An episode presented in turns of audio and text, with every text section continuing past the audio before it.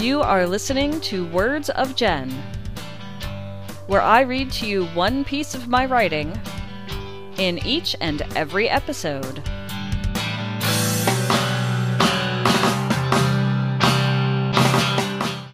This is Jen, and you are listening to Words of Jen, the 1997 series. I'm doing this as part of NAPOD POMO 2021. That's National Podcast Post Month, where every podcaster who participates creates and releases an episode of a podcast every day during the month of November. So far, I think I've been keeping up between this podcast and the Shattered Soulstone podcast, which I do weekly on Saturdays. Everything I've been reading to you as part of the 1997 series comes from a handwritten journal that I was required to write back in 1997 when I was student teaching. It was something my professor who was evaluating me needed to read, in addition to all the other stuff we had to stick into a three ring binder to prove that we actually did student teaching, I suppose. So, we're at the last two pages of this part of the handwritten journal, but there is more because after this I move to the high school to teach. And I'll get to that in the next episode. This episode is number 86 and it's titled The End of the Beginning. Monday, October 6, 1997. This is my seventh week and the last time I will complete the two week cycle. Just to be clear, the two week cycle was what I and the teacher I was working under referred to in order to understand what classes we had each day and which grades and which schools and which location within the school buildings. So it uh, we saw the students once every two weeks, so it was a two week cycle. I think the Mondays were tough because we saw more classes on Mondays than we did on any other day of the week, and it was exhausting. And this was apparently the last time I will be completing the two week cycle, which I was kind of glad for because, like I said, it was exhausting. I need to remember these last two weeks to tell classes as I see them that this will be the last time they will have me as their teacher, and that Mr. D will be their art teacher again from now on. I have already told this to the fifth graders from L school on Thursday. I won't see them next Monday because of the university seminar I must attend. What got done today? 1 did the coil dough lesson with the first graders at C School. It came out very impressive. Mr. D told me today that he had doubts about it working because he wasn't sure the Crayola dough would roll well, but he also said he was impressed with how well they turned out. This was a project I had, as I said, the first graders doing. They just taught them some very, very basic skills with clay, you know, how to roll out a coil and then how to stack it together to make a little coil pot kind of thing. It wasn't anything huge because they all had their, you know, a little tiny amount of Play Doh to work with, like you get for schools, those little tiny packages and maybe slightly bigger, but they could do it.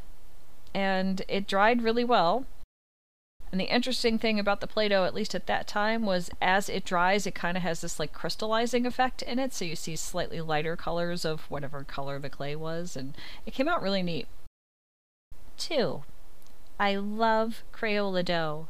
Bright colors, great workability, nice smell. And I mentioned the smell because I used to work running a kiln and teaching adults how to do ceramics. And also having taken some ceramics classes as a student at my university. Now, sometimes, if schools or uh, student centers run out of money, they try to stretch how much clay they have. So, this can be done in a number of ways. You buy a certain amount of clay and hope you don't run out. You try to recover clay after students are done with clay they didn't use and try to make it workable again, which there's a process for. If it's already dried out, there's a process to sort of break it up and try to make it clay again. And some of this stuff gets reused and reused and reused and is pretty old and smells really bad. This is the type of clay you put into a kiln. So the, the Crayola dough was a blessing. Three, got the third graders to paint their wet set animals. I'm really happy with the way this lesson went too. And I think in the last episode I talked about what wet set clay was. It comes from Crayola or did. It's been discontinued, but they have different options now. 4. Mr. D relayed to me compliments from some of the other teachers. They are impressed by how well I have learned so many of the kids' names. And I wrote a big smiley face next to that because this is a handwritten journal and you can't use emojis in that. There weren't really emojis in 1997. 5. Got through the Hell Day schedule for the last time. That's what I meant about rushing to all the schools and you know on you know every two weeks on monday you have to do that. Or maybe it was every monday.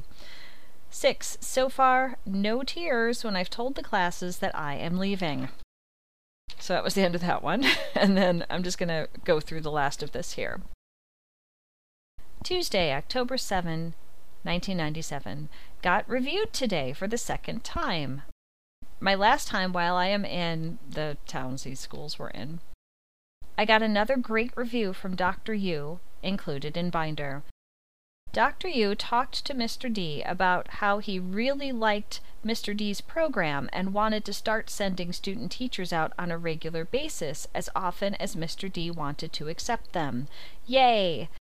Good for the university, more places to send student teachers. Good for Mr. D, less work. More waivers for college classes equals more close to a master's degree equals more money sooner. Good for me. I can put in my resume that I was the contact that got this going. I also went through my first fire drill today, easily enough accomplished. Third graders, no worries. This was actually my second fire drill, but I was so tired by this point in student teaching that I'd forgotten I'd already did one. I don't know which school I did this at. Maybe it was a different school, but I did not remember the first one. Wednesday, October 8, 1997. Busy, busy, busy. What else can I really say? It's all been said already. Thursday, October 9.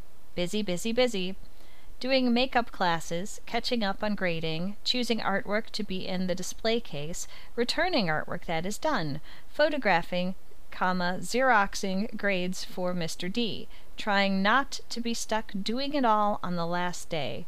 Almost overwhelming, but it is under control.